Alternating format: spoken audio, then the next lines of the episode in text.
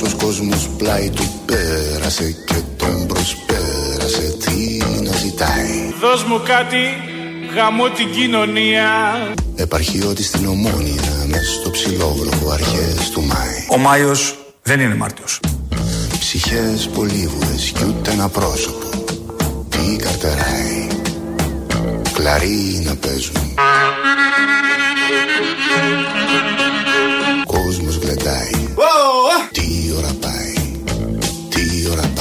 Και η ώρα, η ώρα η μεγάλη είναι τώρα.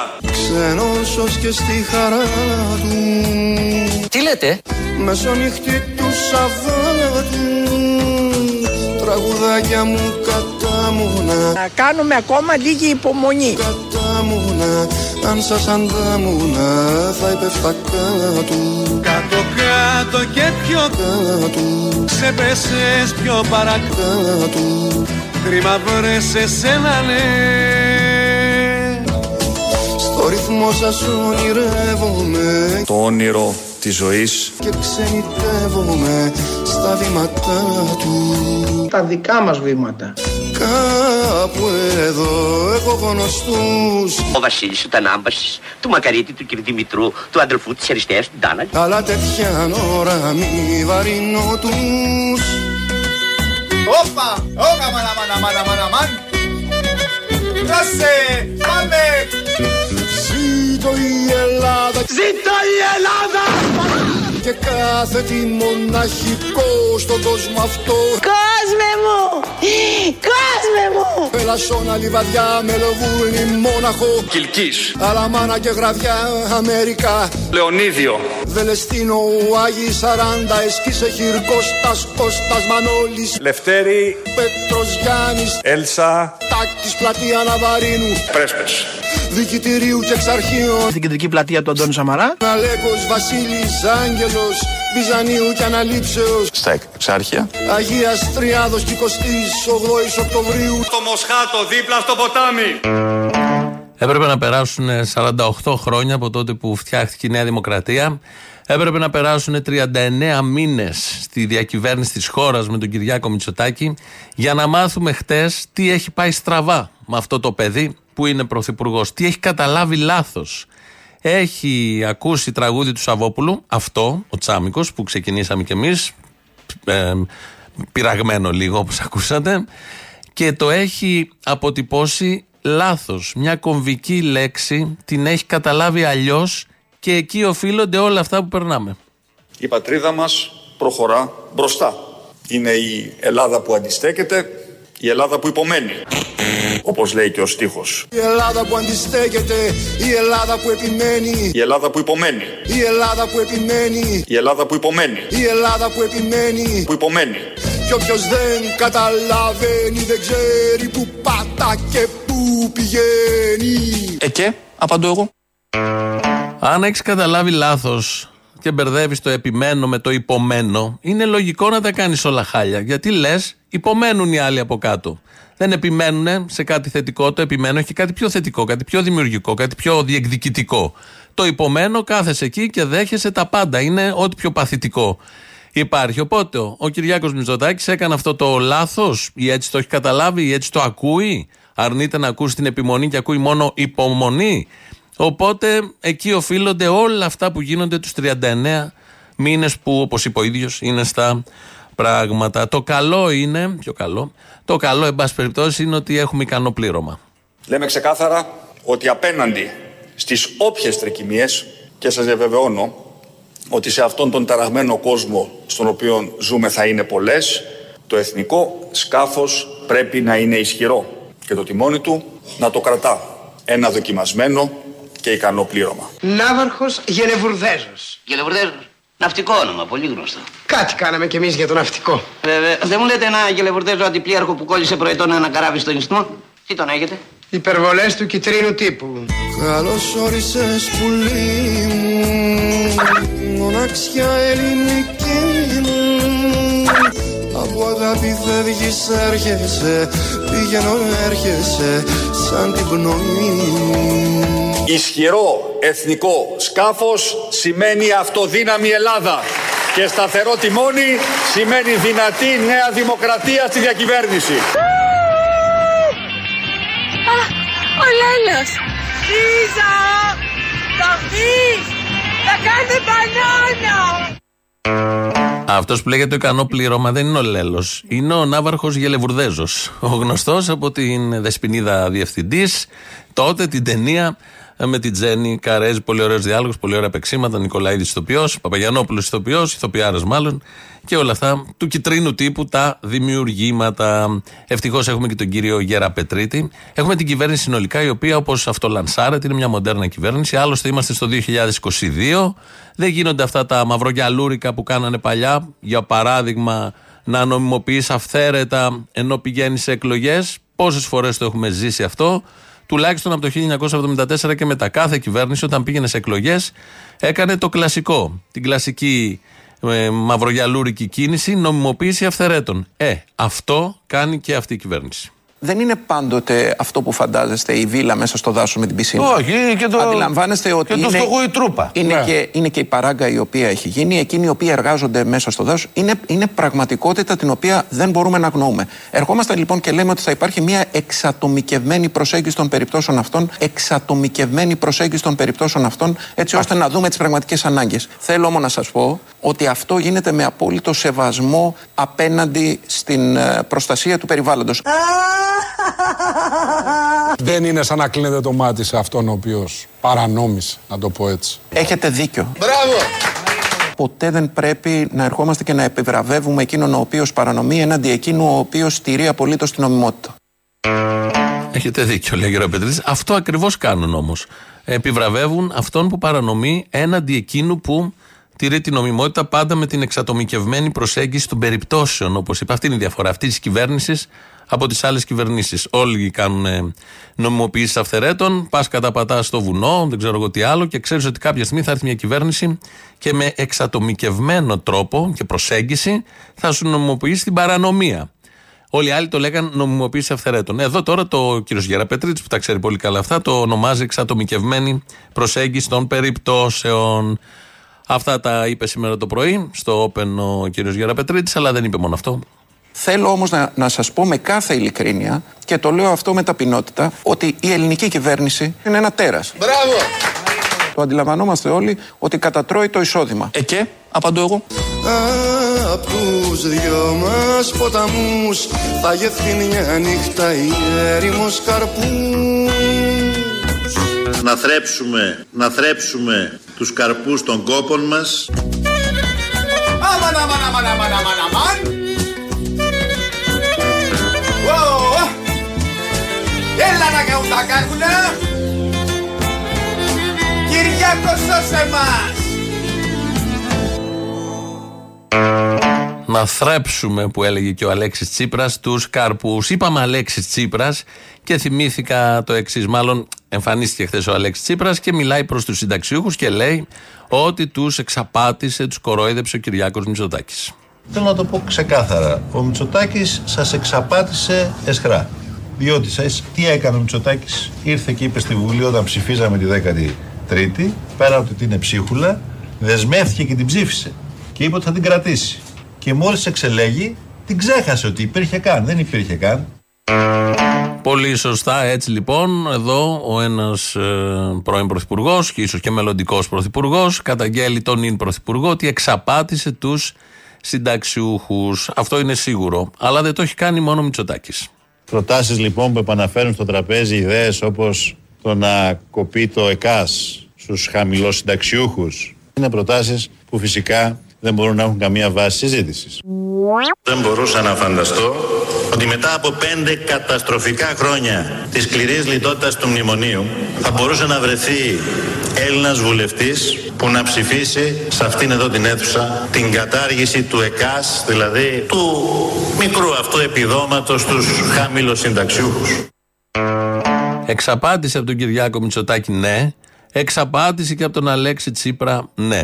Το θέμα είναι ότι μονίμως ε, εξαπατημένοι είναι οι συνταξιούχοι, οι οποίοι μάλλον το απολαμβάνουν από ό,τι μπορώ να καταλάβω, γιατί ψηφίζουν όλους αυτούς που κυβερνάνε, ενώ ξέρουν ότι θα βάλουν χέρι αυτοί που κυβερνάνε στα των συντάξεων, με τα δομημένα παλιότερα, με τις μειώσεις περικοπές, με το κόψιμο του ΕΚΑΣ, με τη μία αναγνώριση της 13η σύνταξης κτλ. Αλλά ίσως να κάνουν καλά οι κυβερνήσεις και το κάνουν αυτό, διότι ουσιαστικά δεν υπάρχουν συνταξιούχοι. Θα αποδειχθεί τώρα από τους φίλους μας εκεί στην Αλεξανδρούπολη και τα ντόπια κανάλια που βγαίνουν έξω και ρωτάνε για τα εθνικά θέματα τους συνταξιούχους. Τις απειλές του Ερντογάν τις φοβόμαστε, μας απειλεί. Ε, Εμείς ρε να φοβόμαστε. Η χώρα έχει, εμείς έχουμε ισχυρό στρατό αεροπορικό. Εμείς αυτή τη στιγμή είμαστε πανέτοιμοι σε όλα. Και γι' αυτό τα κάνει κιόλας όλα αυτά εδώ πέρα. Γιατί βλέπει ότι η Ελλάδα εξοπλίστηκε γερά τώρα, έχει τη συμμαχία με τη Γαλλία, η Αμερική έχει αλλάξει τελείως τα δεδομένα, η Αλεξανδρούπολη. Εμείς δεν έχουμε να φοβόμαστε. Δεν έχουμε να φοβόμαστε τίποτα. τίποτα. Θα πάρουμε και τα F-35, τους πάμε στην κόκκινη μιλιά.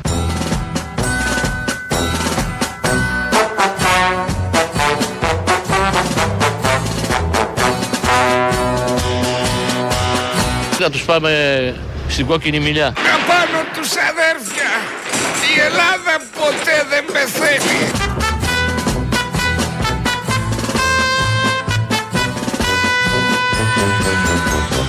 Θα πάρουμε και τα F-35, θα τους πάμε στην κόκκινη μιλιά. Χεστήκαμε αδέρφια. Και το ΕΚΑΣ κόψε και τη 13η κόψε και τη 12η και την 11η. Θέλει να πάει στην κόκκινη μιλιά. Ο άλλος από την Αλεξανδρούπολη με τα F35, όχι μόνος του. Και ε, δεν θέλει τίποτα. Δεν τον νοιάζουν τα άλλα. Τα θέματα επιβίωσης, αξιοπρέπειας. Να ε, απολάβει όλα αυτά που έχει πληρώσει στα ταμεία όσα χρόνια δούλευε. Όχι. Ο νους του είναι εκεί. Στην κόκκινη μιλιά δεν θα πάει ο ίδιος βέβαια, θα πάνε τα παιδιά και τα εγγόνια του. Αλλά αυτό είναι μια μικρή λεπτομέρεια. Πώς θα πάμε τώρα στην κόκκινη μιλιά όταν έρθει η ώρα, από ό,τι βλέπω πλησιάζει αυτή η ώρα και το θέλει και ο κόσμος. Δεν θέλει συντάξεις, δεν θέλει μισθούς, θέλει κόκκινη μιλιά γιατί να του χαράσουμε, χαλάσουμε το χατήρι. Όταν λοιπόν έρθει αυτή η ώρα θα έχουμε και τους ηγέτες μας. Είναι όλοι αυτοί που ξέρουμε, αλλά είναι και κάποιοι που είναι παροπλισμένοι σε εισαγωγικά, όπως είναι ο Βάγγελος Βενιζέλος, ο οποίος έχει και έναν κύκλο, τον κύκλο, όπως το λέει, εμ, ιδεών. Και χθες έκανε μια εκδήλωση, ήταν και η δικιά μας εδώ η Νίκη Λιμπεράκη, η συνάδελφος, η οποία του έκανε μια ερώτηση και έδωσε μια πολύ ωραία απάντηση θετική για το σύνολο του ελληνικού λαού και του έθνους. Έχω δύο ερωτήσεις. Ναι, όχι. Δύο ερωτήσεις, κύριε Πρόεδρε. Σε αυτή την ερώτηση που σας κάνουν καταρχάς, ο κόσμος σας την κάνει προφανώς για κάποιο λόγο. Εσείς λέτε ότι σας φέρνει στο μυαλό και μια. ότι μπορεί να σας χρεώνει μια πολιτική ιστεροβουλία ε, επιστροφής. Είναι όμως μια βάσιμη ερώτηση δημοσιογραφική που σας την κάνω και εγώ απόψε. Να σας απαντήσω. Εγώ, εγώ δεν ε, υποδίωμαι τίποτα. Ε, ούτε ε, αποδέχομαι τη λογική του τράβαμε και ας κλαίω. Αν μας χρειαστεί η χώρα θα μας βρει. Αν μας χρειαστεί η χώρα θα μας βρει. Δεν ε, είναι δύσκολο να βρει αυτούς που χρειάζεται. Ε, αλλά αν χρειαστεί να βοηθήσουμε τον τόπο θα τον βοηθήσουμε. Σε ευχαριστώ Παναγία μου.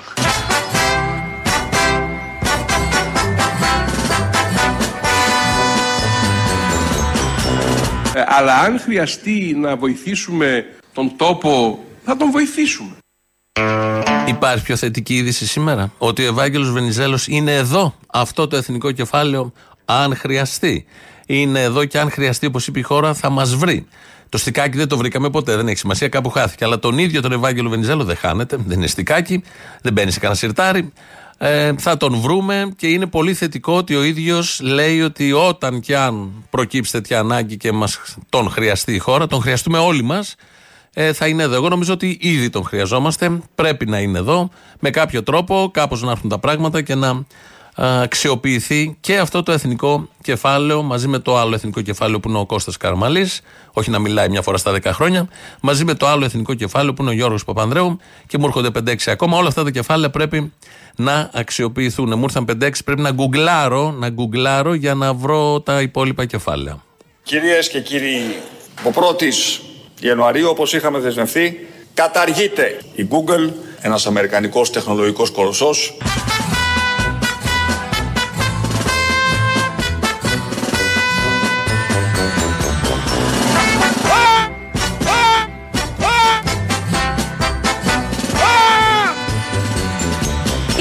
Είδος πολυτελεία έχει αρχίσει να θεωρείται το πιστολάκι στα κομμωτήρια, καθώς η χρήση του αυξάνει τόσο τις τιμές των χτενισμάτων, όσο και τους λογαριασμούς ρεύματος. Αρκετές κυρίες φεύγουν βρεγμένε. Τώρα μπήκαμε στα βαθιά και στα σοβαρά της μέρας. Αφού ακούσαμε τον Κυριάκο Μητσοτάκη, μεταξύ όλων των άλλων, θα καταργήσει και το Google. Δεν υπάρχει λόγος να τα έχουμε όλα αυτά. Μπελά δημιουργούν και έτσι όπως έχουν γίνει αυτά τα ψαχτήρια. Παλιά έβρισκες κάτι. Τώρα που σου βγάζει και τις διαφημίσεις, μπλέκεις. Θες κανένα δύο ώρο να ασχοληθείς για να βρεις, αν βρεις κάτι. Καλύτερα φανουρόπιτα. Δεν υπάρχει ο λόγος τώρα με το Google να ψάχνεις. Ε, και είδαμε ρεπορτάζ στον Ευαγγελάτο χτες στην εκπομπή στο Μέγκα. Αυτό ακριβώς. Ότι επειδή έχουν ανέβει όλα, λογαριασμοί ΔΕΗ, ρεύματα και τα υπόλοιπα, έχει ανέβει και το πιστολάκι. Γιατί κάπως καίει. Θα μείνουμε λίγο σε αυτό το ρεπορτάζ, το οποίο είναι ό,τι καλύτερο σε ρεπορτάζ φέτος μέχρι στιγμής έχουμε εντοπίσει. Ακούσαμε εδώ ότι φεύγουν οι κυρίες βρεγμένες, δεν στεγνώνουν τα μαλλιά τους εκεί, γιατί τις λέει, επιτόπου, τη λέει η κομμότρια, θα το βάλω πιστολάκι, στοιχίζει τόσο. Δεν είναι αρχικά η τιμή και συμπεριλαμβάνονται και οι τσατσάρες, τα προϊόντα που βάζουν τι άλλο, το ψαλίδι και το πιστολάκι. Από ό,τι καταλαβαίνω, μάλλον είναι σαν έξτρα χρέωση. Το μαθαίνεις κατά τη διάρκεια του κουρέματος ή του χτενίσματος και αυτό είναι όλο μια έκπληξη. Μόλις πιάσουν στα χέρια τους οι κομμότριες στο πιστολάκι, γίνεται για αρκετές πελάτησες ο φόβος και ο τρόμος. Στη σκέψη πως θα πληρώσουν επιπλέον από το μπάτζετ που είχαν υπολογίσει. Τα επαγγελματικά πιστολάκια μαλλιών μπορεί να ξεκινάνε από 1500 βατ και να φτάνουν μέχρι και τις 3000. Με τους επαγγελματίες να χρησιμοποιούν εκείνα με τα περισσότερα για καλύτερο δυνατό αποτέλεσμα σε κάθε χτένισμα. Εδώ η συνάδελφος που έκανε το ρεπορτάζ ε, κάτσε και έψαξε, δεν έκανε ένα ρεπορτάζ στο πόδι, είδε πόσα βάτ είναι τα πιστολάκια. Και ε, τι ακριβώς βάτ, πόσα χρησιμοποιούν οι επαγγελματίες για να έχουν το καλύτερο αποτέλεσμα. Χρησιμοποιούν οι συνάδελφοι, ειδικά των τηλεοπτικών εκπομπών, αυτά τα ρεπορτάζ που έχουν και τη μουσική από κάτω του φόβου την ίδια φρασιολογία, είτε πρόκειται για πιστολάκι, είτε πρόκειται για ελληνοτουρκικά, είτε πρόκειται για την Πισπυρίγκου. Εδώ ακούσαμε ότι με το που πιάνει το πιστολάκι, ζωγραφίζεται στο πρόσωπο των πελατησών ο φόβος και ο τρόμος που βλέπει το πιστολάκι. Καίει όσο μια ηλεκτρική κουζίνα. Δηλαδή στη μισή ώρα είναι στα 3 ευρώ. Στη μία ώρα κοντεύει κατά 6 ευρώ. Να του σταγνώνω με τον ήλιο; Ε, τι να κάνω; Ε, κάτι πρέπει να κάνω. Ναι, θα ανεβάσω τις τιμές, φυσικά. Μονόδρομος για τους ιδιοκτήτες κομμωτηρίων να ανεβάσουν τουλάχιστον 2 ευρώ το χτένισμα και η αύξηση αυτή να διαμορφωθεί ανάλογα με το μάκρος του μαλλιού. Εδώ μπαίνουμε στα ωραία. Παλιά ο Πάγκαλος, ο παππούς του σημερινού Παγκάλου, μέτραγε τη φούστα. Κυκλοφορούσαν οι αστυνομικοί, η αστυνομία μόδας τότε, το 1928, κάπου εκεί, στους δρόμους με μια μεζούρα και μετρούσαν αν η φούστα είναι, ξέρω 30 εκατοστά νομίζω από το έδαφος και έπεφταν τα προστήματα. Τώρα εδώ θα, έχουμε, θα μετράνε το μαλλί και ανάλογα με το μήκος, όπως μας ενημέρωσε μόλις το ρεπορτάζ. Γιατί θα κάνεις πιστολάκι, αλλά έχει σημασία αν θα είναι ξέρω, 20 πόντους στο μαλλί, 30, είναι και μακριμαλούσε που είναι και παραπάνω, φτάνει μέχρι τη μέση. Όλα αυτά στοιχίζουν γιατί θα κάψει ρεύμα και είναι και 1500 βάτ, σύμφωνα πάντα με το ρεπορτάζ. Χαρακτηριστικό παράδειγμα είναι η κυρία Αλεξάνδρα που πήγαινε για χτένισμα στο κομμωτήριο δύο φορές την εβδομάδα. Τους τελευταίους μήνες παραμέλησε τον εαυτό της μέχρι να βρει την προσφορά που θα αντέχει η τσέπη της. Μην το μη γελάτε, ελάτε λίγο στη θέση της κυρίας Αλεξάνδρας, η οποία πια έχει παραμελήσει τον εαυτό της, σύμφωνα πάντα με τη διατύπωση του ρεπορτάζ. Υπήρχε και δήλωση της κυρίας Αλεξάνδρας αναμαλιασμένη, γιατί δεν μπορεί να ε, βάλει το πιστολάκι. Αυτά είναι δράματα. Δεν είναι οι συντάξεις τα δράματα. Δεν είναι η κόκκινη μιλιά είναι το θέμα μας, πρώτον. Και δεύτερον, το πιστολάκι που κόβεται και ζωγραφίζεται στο πρόσωπο των κυριών μάλλον και των αντρών, γιατί και αυτοί κάνουν πιστολάκι. Αλλά το ρεπορτάζ δεν είχε άντρες, είχε μόνο γυναίκες. Άλλωστε οι άντρες έχουν συνήθως και κυρίως κοντό μάλι. Ξέρει το Κύρκος που είναι μακριμάλης. Ε, οπότε κρατάμε αυτό το ζωγραφισμένο στο πρόσωπό τους τρόμο που νιώθουν οι γυναίκες όταν βλέπουν δίπλα την άλλη να κρατάει το πιστολάκι στο κεφάλι τους ακριβώς κοντά. Από τη μία, οι ιδιοκτήτες κομμωτηρίων δεν μπορούν να διατηρήσουν τις κανονικές τιμές στα χτενίσματα. Από την άλλη, οι πελάτησες, μόλις βλέπουν πιστολάκι, όπου φύγει, φύγει.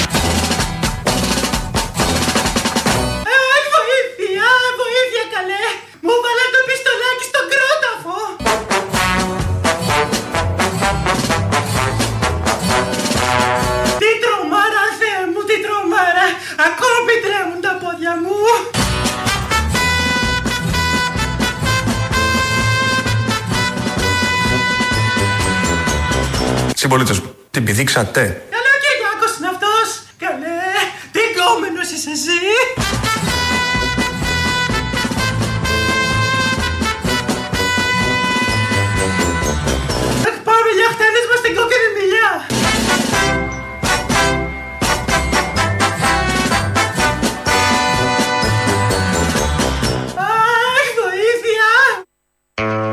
Έχει ένα φτηνό κομμωτήριο στην κόκκινη μιλιά, μια που θα πάμε με τα F35, είναι μια ευκαιρία να κάνουν και επιστολάκι. Η διατύπωση του ρεπορτάζ βεβαίως είναι όλα τα λεφτά, ότι μόλις βλέπει ότι η πελάτη σας σηκώνει άλλη το, το πιστολάκι, που δεν είναι τυχαίο ότι είναι και πιστόλι, όπου φύγει, φύγει. Κάντε το εικόνα, κάθεται εκεί στην καρέκλα του κομμωτηρίου, τα λένε, χτενίζονται, όλα αυτά βούρτσες, τσατσάρες, ψαλίδια, ε, κουτσομπολιό, όλα μαζί. Αυτά γίνονται και με γυναίκες και με άντρες. Και ξαφνικά όταν βάζει την πρίζα, ξεδιπλώνει το καλώδιο και το στρέφει προς το κεφάλι, τα πετάει όλα οι άλλοι και σηκώνεται να φύγει για να γλιτώσει να μην πληρώσει τα 1500 βατ που καίει. Όλα αυτά λοιπόν είναι αλήθειες. Αυτά είναι αλήθειες βγαλμένες μέσα από τη ζωή. Οφείλουμε λοιπόν να εξηγούμε την πηγή των προβλημάτων και τις προσπάθειες τις οποίες κάνουμε για την υπέρβασή τους. Πείθοντας ότι σε σύνθετα ερωτήματα, σε εξωγενείς κρίσεις δεν υπάρχουν εύκολες απαντήσεις. Και ότι η αλήθεια τελικά βρίσκεται στην αλήθεια.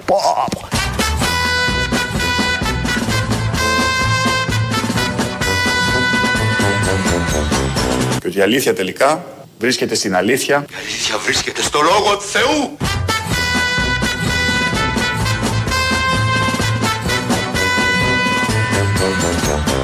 Και ότι η αλήθεια τελικά βρίσκεται στην αλήθεια. Η αλήθεια βρίσκεται στους Sex Pistols.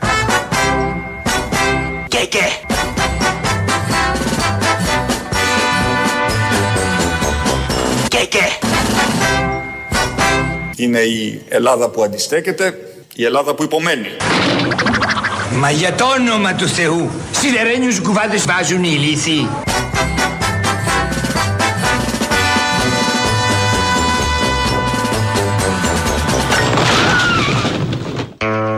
Ο σιδερένιος κουβάς. Του ήρθε στο κεφάλι. Έτσι λοιπόν η αλήθεια βρίσκεται στην αλήθεια. Του το έγραψαν εκεί οι λογογράφοι, οι άριστοι του Μαξίμου και το είπε με πολύ μεγάλη χαρά χθες στην εκδήλωση που έγινε ε, για τα 48 χρόνια της Νέας Δημοκρατίας. Εκεί μάθαμε όλα τα υπόλοιπα. Βλέπω εδώ ένα μήνυμα, τα λέγαμε για την κόκκινη μιλιά και ακόμη λέμε, είμαστε όλοι έτοιμοι να ξεκινήσουμε. Μετά F35 όμως δεν θα πάμε με ό,τι να είναι. Με κανένα κτέλ και φτάσουμε με τα πόδια, ναι, όπως είχε πει και ο Βελόπουλος. Και λέει εδώ ο Αντώνης, Σταλίνες, θα έρθει η ώρα να κανονίσουμε τους Τούρκους. Αλλά προηγεί τη φάρα σας. Υπομονή, κάτι θα γίνει, λέει ο Αντώνης. Πάρε φόρα και έλα, Αντώνη. Μετά από εμά, βεβαίως, τους Τούρκους θα κάνεις ακριβώς το ίδιο ότι θα κάνεις και σε εμά. Ελληνοφρένια είναι εδώ, με τα πιστολάκια και όλα τα υπόλοιπα. 2, 11, 10, 80, 8, 80. Είναι μέσα, χωρίς πιστολάκι. Στον κρόταφο απαντάει, λέει τα. Βέβαια, αυτός έχει και περούκα. Όταν εμφανίζεται, αυτός θέλει πολύ πιστολάκι. Radio το mail του σταθμού. Δημήτρης Κύρκος θέλει τρελό πιστολάκι. Βάζεις πιστολάκι, ε. Δεν βάζεις. Μόνο τους στεγνώνουν στον ήλιο. Βρεγμένος βγαίνεις και εσύ έξω. Σαν τον τραχανά να στεγνώσεις στον ήλιο. Και στο site το γνωστό, ελληνοφρένια.net.gr, εκεί μας βρίσκεται τώρα, ηχογραφημένο, τώρα live μετά ηχογραφημένους. Τώρα θα πάμε να ακούσουμε το πρώτο μέρος του λαού, κολλάει και στις πρώτες διαφημίσεις. Ναι. Παρακαλώ. Τον Αποστόλη. Εγώ είμαι. Γεια σου, Αποστόλη. Γεια σου. Τι σου έκανε ρε, ο Μητσοτάκης και συνέχεια τα έχεις βάλει μαζί του; Εμένα ή σε όλους μας. Θες να πω αναλυτικά να αρχίσω, βγαίνει εφημερίδα Ναι. ολόκληρη. Όχι, πες μας, τι σου έχει κάνει ο ανθρωπάκος; Τι σου έχει κάνει; Αντιθέτως, προσπαθεί με κάθε τρόπο και με τα νύχια και με αυτά να μας διώξει από τα σπίτια μας, να μας γυρίσει στα χωριά μας, να μην έχουμε δουλίτσες, να γυρίσουμε στη φύση. Τι σου έχει κάνει ο άνθρωπος; Ναι, αυτό είναι αλήθεια. Θες να μιλήσω για την κατάσταση των χωριών οπότε. Ναι. Που τα έχει Ναι. φτάσει. Μάλιστα. Βεβαίω. Σου λέει τι, όλοι μαζευτήκατε σε αυτή την πόλη, εμείς Σωστό, όχι τίποτα άλλο. Δεν ξεχωρίζουν οι αστεί με τόσο βλαχαδερά που έχουν μαζευτεί εκεί πέρα. Σου λέει να σου πω κάτι, τι σε κάνει ρε μαλάκα εσύ ρε, εδώ; Το νίκη, η δουλειά. Εγώ έχω τα σπίτια μου, τις βίλες μου, τα κότερά μου. Α, έχεις κότερα, ελικόπτερα, ε. Κότερα, ελικόπτερα, θέλω οικόπεδα. Γούστα ακουμπά, έχω γούστα ακουμπά. Όχι εγώ, σου λέει ο Μητσοτάκης. Α, ο Μητσοτάκης, ναι. Εσύ τι δουλειά έχεις εδώ πέρα. Σήκω φύγε μαλάκα από εδώ. Ναι, σωστό. Δημιουργεί μια μιζέρια. Και, και στην εικόνα και μόνο. Εγώ συμφωνώ τώρα. Ε, Μπλέκεται η πλεμπάκια. Δηλαδή αυτοί που έλεγε και ο Σκυλακάκης που είναι φτωχοί και έχουν αυτοκίνητο, ας πούμε. Τα φτωχά νοικοκυριά δεν έχουν αυτοκίνητο. Πώς θα το κάνουμε; Μπλέκουμε όλοι μαζί στην ίδια κίνηση με τους φτωχούς. Λοιπόν, τον πούλο. Εγώ Μα συμφωνώ μας στην είπε να κάνουμε, προσέγγιση σας. σου λέει ο άνθρωπος, κάντε λίγο οικονομία. Κάντε οικονομία. Και αν δουλέψετε με υπομονή, θα μπορέσω εγώ να τα πάω τα παιδιά μου στο Χάρβαρντ. Εγώ συμφωνώ στην Τα προσέγγιση δικά σου αυτή. είναι μποχάλε. Τα δικά μου δηλαδή. Τα δικά σου, τι τα δικά μου. Έλα ρε φιλαράκι μου καλό. Έλα καλέ. Τα έχουμε και τρίτη φορά αριστερά. Αν δεήσει ο λαός. Ακούω αυτό που λένε εκεί στο κόκκινο ρε φίλε. Εάν λέει στην πρώτη ευκαιρία, ξέρεις, να ξαναψηφίσουμε πάλι τον Αλέξη. Δεν θα έχει αυταπάτες, δεν θα αποφασίσει με το πιστόλι στο κρόταφο. Είπε κι άλλο ένα πρόγραμμα Θεσσαλονίκης και μετά δεν θα ευνοούν οι συνθήκες. Καλά πάμε γενικώς. Αισιόδοξα τα πράγματα, είμαστε για δρομοκαίτιο όλοι πια. Φιλαράκι μου καλό, την έχουμε πουτσίσει. Καλημέρα σας. Καλημέρα. Παραπολιτικά πειρά. Ναι, ναι. Μπορώ να μιλήσω με τον κύριο Αποστόλη. Εγώ είμαι ο κύριος Αποστόλης. Καλημέρα κύριε Αποστόλη μου. Καλημέρα. Πρώτη φορά σας παίρνω, Μαρίνα με λένε. Γεια σου Μαρινάκη. Ήθελα να σας πω κάτι. Ωραία ακούγεται αυτό, ε. Γεια σου Μαρινάκη. Ε, ας τα λέμε, τι καλά να είμαστε. Η ομάδα καλά Μαρινάκη. Είμαι Ολυμπιακός.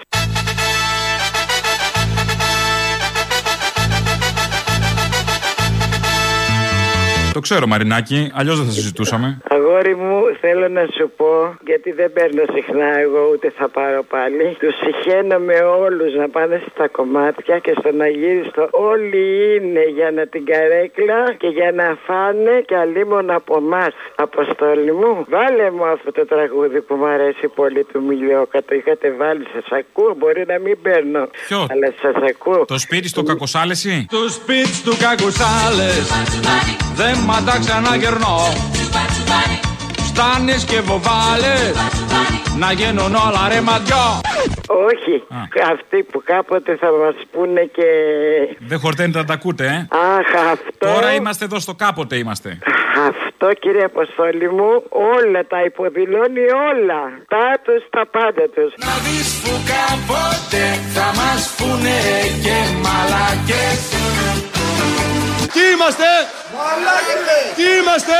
Μαλάκες! Να δεις που κάποτε θα μας πούνε και χαζούς. Σε αγαπώ και ας μην παίρνω τηλέφωνο. Α, εξ αποστάσεως η αγάπη σας. Δεν πειράζει. Να είσαι καλά, αγόρι μου. Και εσείς. Αλλά βάζε μου το μιλιό κάπου και που, γιατί. Να μην το ξεχνάμε, να το υπενθυμίζει. Αντανακλά την αλήθεια, Αποστόλη μου. Να δεις που κάποτε θα μας πούνε και μαλακές. Ε, και, απαντώ εγώ. Να δεις που κάποτε θα μας πούνε και χαζούς.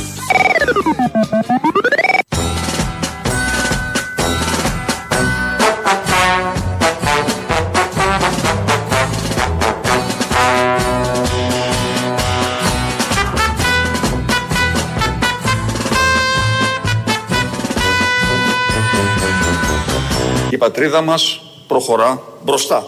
Είναι η Ελλάδα που αντιστέκεται, η Ελλάδα που υπομένει. IQ ραδικιού. Άστα να πάνε. Η Ελλάδα που υπομένει, όπως λέει και ο στίχος. Ο τείχος το λέει, δεν το λέει ο στίχος. Άστα να πάνε. Μια χαρά τα λέει η κυρία Ντόρα. Ε, Πώς μπορεί να περιγραφεί το τι γίνεται σε αυτόν τον τόπο μέσα σε μία-δύο φράσεις; Το θέμα είναι το εξής. Στα Σέρβια της Κοζάνης πάνω έπιασε μια φωτιά προχθές και κάγει το Δημαρχείο. Δημαρχείο, πια είναι καλλικρατική δήμη, δεν είναι τα, οι κοινότητες που είχαμε παλιά, είναι μεγάλα κτίρια, έχουν μέσα υπηρεσίες, μηχανοργάνωση, υπαλλήλους. Δεν είναι κυβερνία μικρά της περιοχής. Έχουν μεγάλη έκταση οι Δήμοι. Όλοι από το Δήμαρχο και τον τελευταίο κάτοικο ήταν στο πανηγύρι. Και κανείς δεν πήρε χαμπάρι τη φωτιά. Πραγματικά το Δημαρχείο ήταν κλειστό από την Παρασκευή. Ε, Εμείς είχαμε την μεγάλη γιορτή του Πανηγυριού και ξαφνικά ειδοποιηθήκαμε από την αστυνομία ότι υπήρχε πρόβλημα στο Δημαρχείο. Ε, υπήρχαν πυκνοί καπνοί, οι οποίοι ε, έβγαιναν από κάποια παράθυρα ανακλήσει του Δημαρχείου. Ε, απλά ήταν το οικείο το γεγονός ότι όλη η περιοχή δεν είχε κατοίκους, ήταν όλοι στο πανηγύρι, οπότε δεν μπορούσαμε να μπούμε γρήγορα. Ο δήμαρχος της περιοχής, ο κύριος Χρήστος Ελευθερίου, ο οποίος περιγράφει αυτό που συμβαίνει σε αυτόν τον τόπο. Ήμασταν όλοι στο πανηγύρι, δεν είχε ούτε συστήματα πυρασφάλειας προφανώς στο κτίριο, είχε και μια παλιά σκεπή, γύρευε τι γινότανε και δεν. Κανείς δεν κυκλοφορούσε, ήταν στην άλλη πλατεία, δεν κυκλοφορούσε εκεί που είναι το Δημαρχείο για να δει τους πυκνούς καπνούς. Φαντάζομαι, πυροσβέστε, αστυνόμοι, κάτοικοι, δήμαρχος, υπάλληλοι, όλοι αλλού. Και και εγώ ήταν κανονικά το Δημαρχείο. Αυτό είναι η χώρα. Αυτό είναι η χώρα τα τελευταία τουλάχιστον 200 χρόνια. Είναι και κάτι άλλο η χώρα, που θα ακούσουμε τώρα από τον Κώστα Καραμαλή, τον τρίτο. Είναι το γλύψιμο πάντα προς τον προϊστάμενό του.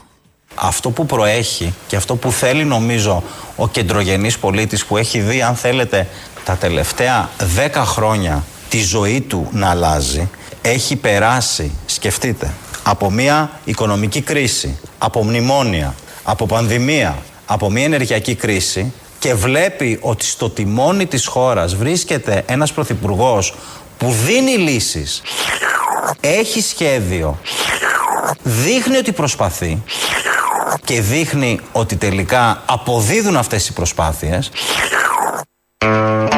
Μια χαρά. Σημερινά, σήμερα το πρωί, φρέσκα, μίλησε για τα όσα γίνονται στον τόπο και κυρίως για τον ηγέτη Κυριάκο Μητσοτάκη, τον πολιτικό πρωθυπουργό που τον διόρισε τον Κώστα Καραμαλή στο συγκεκριμένο Υπουργείο. Λαός τώρα, μέρος δεύτερον. Ναι. Ναι, γεια σας, την κυρία Καζάνα θα ήθελα. Καζάνα; Ναι. Όντως τώρα; Ναι. Κάνετε φάρσα; Όχι. Σίγουρα. Ναι, με ποιον μιλάω; Α, Τζένι λέγομαι εγώ. Α. Τζένι Μπότσι. Α, Ναι. ε, συγγνώμη, με συγχωρείτε, δεν έχω πάρει στο γραφείο της κυρίας Καζάνα. Δεν έχετε πάρει, όχι. Χίλια συγγνώμη, αλλά αυτό το τηλέφωνο μου έχουν δώσει. Σας κοροϊδέψανε, μήπως σας κάνανε εσάς φάρσα. Μπορεί. Καλημέρα. Να προσέχετε. Καλά. Γεια.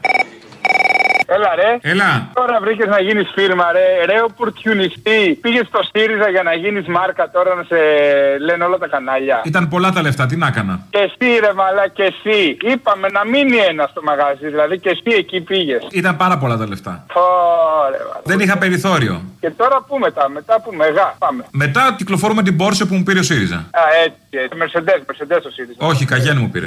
Όσοι έχετε πόρσε καγιά, ρε, Άδωνη. Δίζελ, ε. Δίζελ για να μην καίει.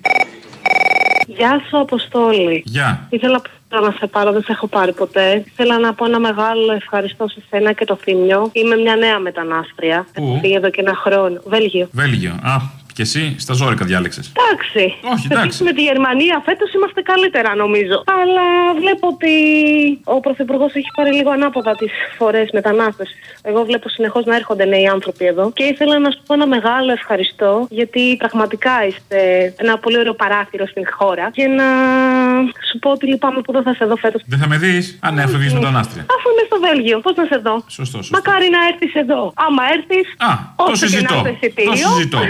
Προσπαθώ χρόνια να σε πάρω, δεν τα έχω καταφέρει. Η αλήθεια είναι ότι ήμουν και λίγο νευρική, αγχωμένη. Αλλά είστε μεγάλη παρηγοριά και σας ευχαριστούμε πάρα πολύ για όσα κάνετε. Και ελπίζω με το καλό του χρόνου, άμα ξανά είσαι στο φεστιβάλ, να είμαι κι εγώ εκεί και να σας καμαρώσω. Περίμενε, για ποιο φεστιβάλ μιλάμε; Της ΚΝΕ. Θα είμαι. Τα πακέτα Μάρσαλ τα ξέρεις. Α, και τα πακέτα Ντελόρδα. Ε, πολλά πακέτα, Απόστολε. Μας είχε κόψει η Λόρδα, ήταν από τα λογοπαίγνια της εποχής.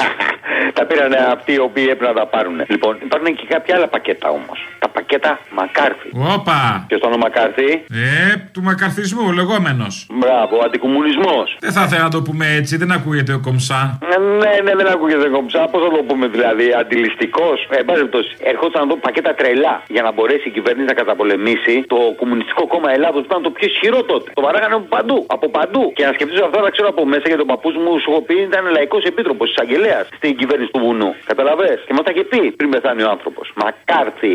Πέρα, Απόστολε, από αυτά που κανένας είναι όλοι αθώοι, δεν είναι κανένας ένοχος. Από πού, από πού κρατάει αυτό; Από εδώ, ένα μηδέν. Οπ.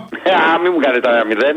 Από πού κρατάει, ξέρεις; Από το πρώτο δικό δικαστήριο που έγινε το 1827 που είχαν πάρει όλα τα λεφτά. Και μετά αυτοί καταδικαστήκανε. Δεν θέλω να ευτελίσω την κουβέντα, αλλά την Τζέννη Μακάρθι από το MTV τη θυμάσαι; Ε, τη δει. Την Τζέννη Μακάρθι από το MTV τη θυμάσαι; Άλλη αυτή ρε Απόστολε. Α, την ξέρεις. Ε, την ξέρω. Ακουστά. Τι να Εκεί είχε πάει μακαρθισμό σύννεφο. Ναι, εντάξει, είσαι ωραίος. Με τα δύο.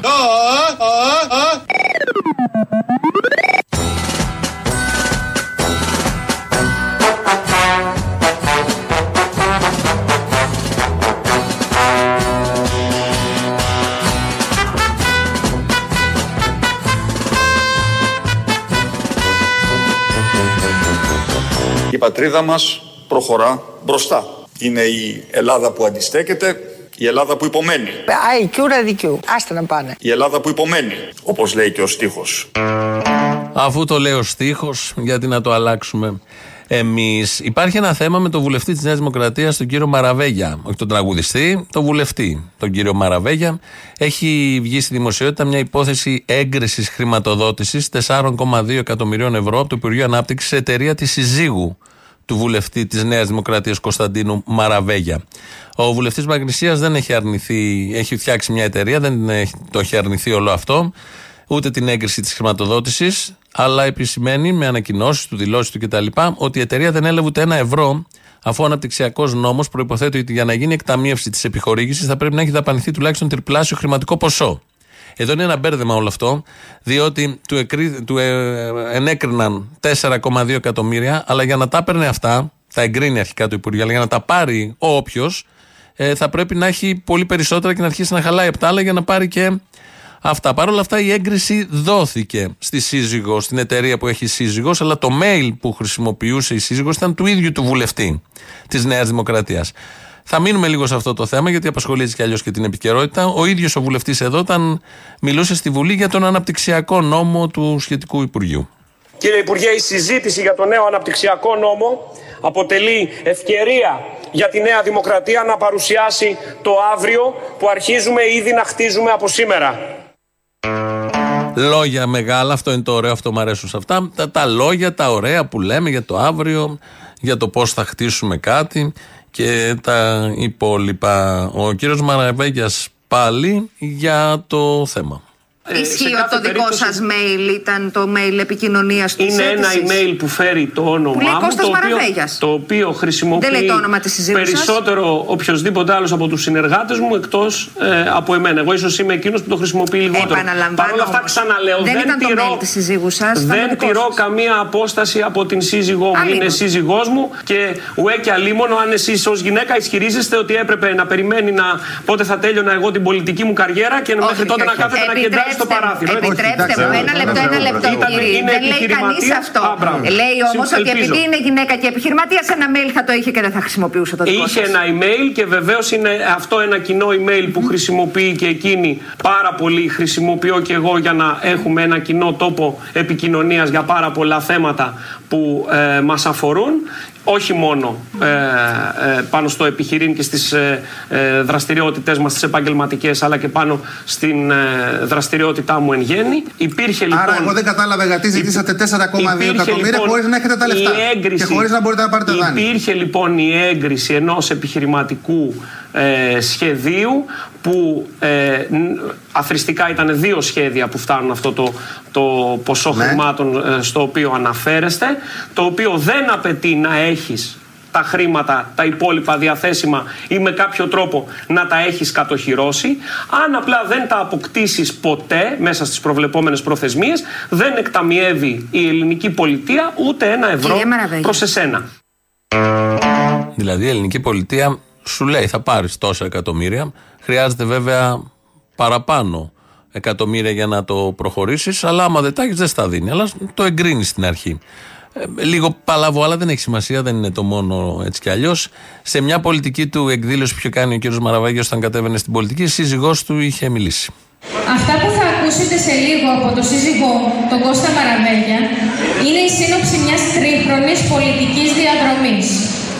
Στο ξεκίνημα, από, το, από τη θέση της συζύγου και μητέρας, ε, θα ήθελα να πω ότι είχα πολλές αντιρρήσεις για λόγους ευνόητους. Ύστερα από ατέρμονες συζητήσεις, διεκδί- διέκρινα τη θέληση αυτού του ανθρώπου να αλλάξει τα πράγματα. Στην ερώτησή του με απελπισία και αγωνία, κάθε φορά που παρακολουθούμε ένα δελτίο ειδήσεων, αυτό θέλεις για τα παιδιά σου, να μεγαλώσουν σε μια κοινωνία του όχ αδελφέ και το μέλλον τους να το καθορίζουν οι άεργοι και οι μέτριοι. Εσείς τι θα απαντούσατε, να ασχοληθεί ή να μην ασχοληθεί με την πολιτική; Στην συγκέντρωση, αυτά τα ωραία.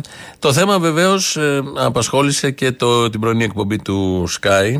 Ε, και εκεί μάθαμε, είδαμε με τους συναδέλφους να αναδεικνύουν μια άλλη διάσταση. Δεν είχε πάει ο νους μας σε όλο αυτό, γιατί το θέμα είναι αυτό, είναι πολύ καθαρό.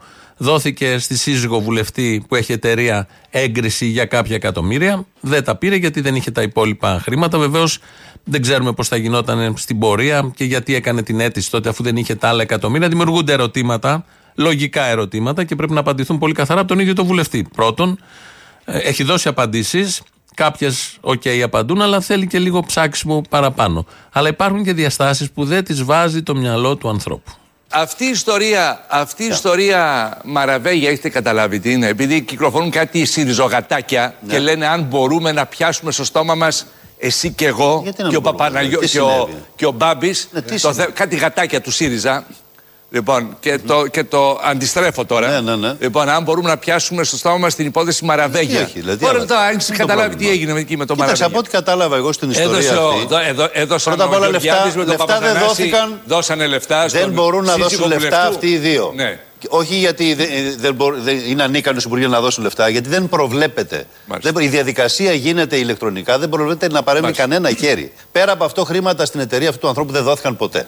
Επομένως, το θέμα για μένα λύγει εκεί. Μπράβο! Πήγαν να την κάνουν, δεν προκύπτει. Αυτό λέει τουλάχιστον η πλευρά της κυβέρνησης. Ότι δεν προκύπτει από πουθενά αυτό, άνθρακε ο θησαυρό. Είναι και είμαστε εμείς οι άνθρωποι όλοι περίεργοι που θέλουμε να ψάχνουμε όχι μόνο το πρώτο επίπεδο, το δεύτερο, το τρίτο, το τέταρτο, τι γίνεται πίσω από τις γραμμές. Ο Δημήτρης Οικονόμου δεν θέλει. Αφού το λέει η κυβέρνηση ότι δεν έγινε τίποτα και γι' αυτό το θέμα λύγει εκεί. Δηλαδή, ναι, δεν πήρε λεφτά ο βουλευτής, δεν το λέει κανείς αυτό. Ούτε ο ίδιος, ούτε η αντιπολίτευση, ούτε όλοι αυτοί που δημοσιογράφοι που το ψάχνουν το θέμα. Καμιά φορά δεν είναι μόνο το θέμα αν έχει πάρει κάποιος λεφτά. Είναι και η προσπάθεια που γίνεται. Αν γίνεται με τους σωστούς όρους. Αν λειτουργεί το σύστημα καλά και αν όλο αυτό να σου εγκρίνει εκατομμύρια και να μην τα παίρνεις τελικά επειδή δεν είχες τα άλλα εκατομμύρια που χρειάζονται, είναι σωστό, είναι λογικό γιατί φαντάζομαι η έγκριση αφορά συγκεκριμένο ποσό συνολικά. Οπότε τα 4 αυτά εκατομμύρια μπορεί να στερήθηκαν από κάποιον άλλον που μπορεί να τα είχε, μια άλλη εταιρεία. Υπάρχουν θέματα, θέλω να πω, και δεν μπορεί να λήξει ένα θέμα τόσο εύκολα και τόσο απλά. Η διάσταση τώρα που δεν είχε πάει ο νους μας. Άρα λοιπόν αντιστρέφω όλα αυτά που κυκλοφορούν κάτι γατάκια, επαναλαμβάνω του, κάτι, κάτι γατάκια του ΣΥΡΙΖΑ για το αν μπορούμε να πιάνουμε θέματα που αφορούν στη Νέα Δημοκρατία και στους βουλευτές της. Πάμε παρακάτω τώρα. Και θα σου πω και κάτι ακόμα Άρη, για το προηγούμενο. Επειδή είδα και κάτι μηνύματα τηλεθεατών για το θέμα Μαραβέγια. Επειδή δεν το ξέρετε μερικοί το θέμα, θα σας πω και κάτι ακόμα. Δεν ήθελα να το πω πριν. Θα το πω τώρα λοιπόν για να δείτε την υποκρισία ορισμένων και το πώς παίζεται το παιχνίδι το πολιτικό. Όταν έχει στοχοποιηθεί κάποιος, μπορεί να μπαίνει παντού. Τι έχει γίνει λοιπόν εδώ; Ο αναπτυξιακός νόμος, για να ξέρετε, στο Υπουργείο Ανάπτυξης ανήκει στον Παπαθανάση. Ο Γεωργιάδης δεν έχει καμία σχέση με αυτό. Όπω μπήκε πρώτα ο Γεωργιάδης. Γιατί σου λέει ο στόχος μας είναι αυτός. Σαν τη μαγιονέζα. ο- Σαν ακριβώς, μπαίνει παντού. Πάρ' το παντού, τελειώνουμε. Δεν έχει ο Δεν- άνθρωπος δεν- καμία δεν- σχέση. Δεν ανοίγει την, την ημέρα σου Ναι, χωρίς να ακριβώς. πεις Γεωργία. Βάλε και Άδωνης. τον Άδωνη μέσα, σου λέει ο Ναι, Πολάκης. ναι. Γιατί ο Πολάκη το ξεκίνησε το story. Πε- Πέραν του. Ο πέραν Παπαθανάσης της- Ακριβώς. Βάζει υπογραφή. Δηλαδή, αν θες να στοχοποιήσεις, παιδί μου, πες ότι υπάρχει ένα πρόβλημα, λες παιδιά, πιανούν η αρμοδιότητα αναπτυξιακού Παπαθάνα. Έλα εδώ, Παπαθάνα, πάρε μία. Πάρε μία μαγιονέζα. Συζητάνε δηλαδή εδώ το- το πρωί για το θέμα Μαραβέγια που η ουσία του είναι αυτή. Ότι παραλίγο να έπαιρνε κάποια λεφτά, δεν τα πήρε, δόθηκε η έγκριση και τα θέματα που έπιασαν οι αγαπητοί συνάδελφοι και κάποτε φίλοι είναι πρώτον ότι δεν φταίει ο Άδωνης ε, και δεύτερον ότι έτσι όπως έγινε και όπως το λέει η κυβέρνηση δεν υπάρχει θέμα. Έχει λήξει το θέμα. Άρα το πιασαν το θέμα. Ναι, ακούστηκε η λέξη Μαραβέγιας πολλές φορές μέσα σε ένα πεντάλεπτο, αλλά για αυτούς τους λόγους. Κάπως εδώ, όχι δεν φτάνουμε στο τέλος. Πρέπει, έχουμε ταξίδι. Πρέπει, ξεκινήστε, ετοιμαστείτε. Πάμε κόκκινη μιλιά. Κοιτάξτε, ο αναθεωρητισμό είναι μια θεώρηση που ο ισχυρός επιβάλλει στον ανίσχυρο. Εγώ θέλω η Ελλάδα να είναι ισχυρή και να μπορώ να σκέφτομαι όμω Μικρασιάτη και ω πόντιος ότι κάποια στιγμή στη ζωή μου έχω το δικαίωμα να λέω ότι πάλι με χρονάμε καιρούς πάλι δικά μας μπορεί να είναι. Ωραία. Α, Λοιπόν, εγώ Γιατί α, είμαι πόντιος. Θα, θα μπω στη λογική σας και θα Και την για μένα ακούσω. δεν είναι αλυσμόνιτε οι πατρίδες. Είναι αλήτρωτες. Γιατί με το σκεπτικό των αλυσμών των πατρίδων δεν θα υπήρχε η Επανάσταση του 21, δεν θα υπήρχε η Θεσσαλία και η απελευθέρωσή τη, ούτε η Μακεδονία, ούτε η Θράκη, ούτε το Αιγαίο. Έχω άλλη αντίληψη για την ιστορία. Λέτε δηλαδή να πάμε να τις διεκδικήσουμε, να κάνουμε Λέω πόλεμο. ότι έχουμε ιστορικό δικαίωμα, Ναι. έτσι, ιστορικό και αναφέρω το δικαίωμα χιλιετιών να μπορούμε να διεκδικήσουμε τις πατρίδες που εγώ κατάγομαι. Μάλιστα. Ετοιμαστείτε. Έχουμε δουλειές. Μετά τις διαφημίσεις ξεκινάμε για κόκκινη μιλιά που είναι έτοιμη και άλλοι στην Αλεξανδρούπολη. Για το θέμα Μαραβάκια το διατυπώνει πολύ ωραία. Και κλείνουμε με αυτό ο ακροατής μας εδώ Χαράλαμπος. Λέει δηλαδή τι μας λένε, επειδή η γίδα ήταν στο μαντρί και όχι στην πλάτη, όλα καλά; Με αυτό το ερώτημα σας αποχαιρετούμε. Λαός, τρίτο μέρος κολλάει στο μαγκαζίνο. Γεια σας. Έλα, Αποστολή μου. Έλα. Καλημέρα, αγόρι Πόπο, ρε, σε ευχαριστήθηκα, ε, προχθές. Πόπο, είμαι και μπροστά μπροστά, ρε. Το κοριτσάκι το σακάτευσε το καημένο, ρε. Άστο να τραγουδήσει, ρε. Μη λες τέτοια, δημιουργούνται λάθος Έλα, εντυπώσεις. μορφίε, έλα, μορφίε, πάλι ήρθες. Άρε, τόλι μου, άρε, τόλι μου. Ετοιμόλογέ μου, ο καλύτερος από όλους έχεις γίνει. Είδες, ε, όσο δεν κυβερνάει ο ΣΥΡΙΖΑ, πόσο αγαπημένοι είμαστε. Όχι, και πάλι σου έλεγα την αλήθεια, την έλεγα πάντα. Και για το ΣΥΡΙΖΑ και για όλους. Την αλήθεια την έλεγες. Ε, δεν όχι. ήθελες να την ακούσω όμως την αλήθεια. Εγώ από το Έλεγες τη ΣΥΡΙΖΑ δικιά σου ούτε αλήθεια. κέρδος- Ούτε κέρδος έχω από το ΣΥΡΙΖΑ, ούτε έχω κανένα παιδί μου να το έχει φτιάξει κάπου. Απλούστατα από όλους τους άλλους το μόνο που ξεχωρίζει ο αυτός. Γιατί μέχρι στιγμής δεν έχει πάρει μια δεκάρα. Δεύτερο, θέλω να σου πω για τον Μπουμπούκο, ρε, που λέει ότι είμαι, λέει, επιστήμονα, λέει, ιστορικός. Ναι, ναι, επίπεδου κύμωνα είναι αυτός Ναι, επιστήμονας. ναι, ναι, και είπε αυτά που είπε, ότι να μην δίνουμε αυξήσεις, να πέσει ο πληθωρισμός. Αν την ώρα που ανεβαίνει ο πληθωρισμός, εσύ αυξήσεις το εισόδημα, όχι δεν ανεβαίνει ο πληθωρισμός, διπλασιάζεται. Γίνεσαι Βενεζουέλα δηλαδή. Ε, πες του, η Χούντα, το κόμμα του, έδινε αυξήσεις, αλλά ο πληθωρισμός δεν ανέβαινε. Ήταν πάντα στην ίδια στάνταρ οι τιμές. Ότι μας λέει ο κύριος, ότι θα πεινάσετε, θα ψοφήσετε, θα πεθάνετε. Αυτό μας λέει ο κύριος. Και ένα άλλο για το Μητσοτάκι. Όπου πάει ρε παιδί μου, ο λαός δεν λέει Μητσοτάκι γαμιά. Ξέρεις τι λένε; Ωρα ο Δρακουμές έρχεται. Είδες τι έγινε στην Αμερική. Εκατοντάδε πνιγμένοι. Τώρα πεις στη Βουλγαρία, ξαφνικά θα ακούσει για τη Βουλγαρία. Όταν έχεις μεγάλο πληθωρισμό, μειώνεις το εισόδημα για να σταματήσει η ζήτηση και να ξαναπέσουν οι τιμές. Έτσι δουλεύει η οικονομία. Όταν κάνετε ο πληθωρισμός, κονομάει το κεφάλαιο. Ακριβό το ψωμί, ακριβό το κάψιμο, ακριβό το ενίκιο, έτσι δεν είναι; Ναι, ναι. Τι μειώνεις; Τι μειώνεις; τα ποσοστά της κυβέρνησης για να μπορέσεις να ζήσεις. Είναι πάρα πολύ απλό, Άδωνη Γεωργιάδη. Α, βοηθάει τον πληθωρισμό. Αυτό το πιστεύω κι εγώ. Για να μπορέσεις να ζήσεις απλά, όχι τίποτα άλλο. Για να μπορέσεις να ζήσεις. Να σου πω, διάβασα σήμερα μια αφίσα του Κουκουέ σε μια κολόνα και έλεγε να μην σφίξουμε αύριο το ζωνάρι. Γενική απεργία νομίζω 9 Νοεμβρίου. Νομίζω σαν τα ταξιτζίδες κονομάμες στι απεργίε, αλλά νομίζω ότι πρέπει να κάνουμε και εμείς απεργία, να μην δουλέψει ούτε ταξί. Και η πρόταση δικιά μου είναι και λίγο extreme να κατεβάσουμε και 5.000 από τα 15.000 στην ομόνια να μπλοκάρει το σύμπαν. Για να δούμε. Έλα, Αποστολή. Έλα. Θυμάσαι τώρα που βγάλατε το βιντεάκι με το μπάτσο που χτύπαγε τον Αμερικανό, επειδή τράβαγε βιντεάκι, θυμήθηκα το Σαμάν που έσπαγε ένα μάξι ο Καλυβάτης και λέει: Γιατί ρε του λέει σπάς το αυτοκίνητο, που λέει επειδή είχε αθηναϊκές πινακίδες. Και λέει και, ε, δεν καταλαβαίνεις, λέει, επειδή είχε αθηναϊκέ πινακίδες. Τι κάνετε εδώ! Να γράψετε το εσείς! Ρε γιατί σπάτε το αμάξι λέω! Τι όχι, γιατί έχει αθηναϊκές πινακίδες! Και σπάτε το αμάξι μόνο και μόνο επειδή έχει αθηναϊκές πινακίδες! Ναι! Τι είναι παιδί μου, τι είναι, τι το κακό έχουν οι αθηναϊκές πινακίδες! Είναι αθηναϊκές! Αυτό μην νομίζω ότι ήταν να σε εκπλήξω. Α, Αυτό ήταν, μάλιστα. Έγινε, να είσαι καλά. Ευχαριστώ γι' αυτό, ε. Ευχαριστώ. Σε βοήθησα, το ξέρω. Πολύ. Ε, αν μου έρθει καμιά λαμπρή ιδέα τέτοια θα σε ξαναπάρω. Τέλεια. Να σου πω τώρα κάτι άλλο, φίλε, έχω πρόβλημα. Μου λείπει, φίλε, μου λείπει. Σου λείπει η αγκαλιά της όταν ξημερώνει; Μου λείπει η αγκαλιά του όταν ξημερώνει και μακριά του η μέρα όλο μεγαλώνει. Όχι, ρε, η δασκαλίτσα, ρε, μαλάκα, η δασκαλίτσα. Μου λείπει, μου λείπει, μου λείπει και είμαι μόνη. Μου λείπει,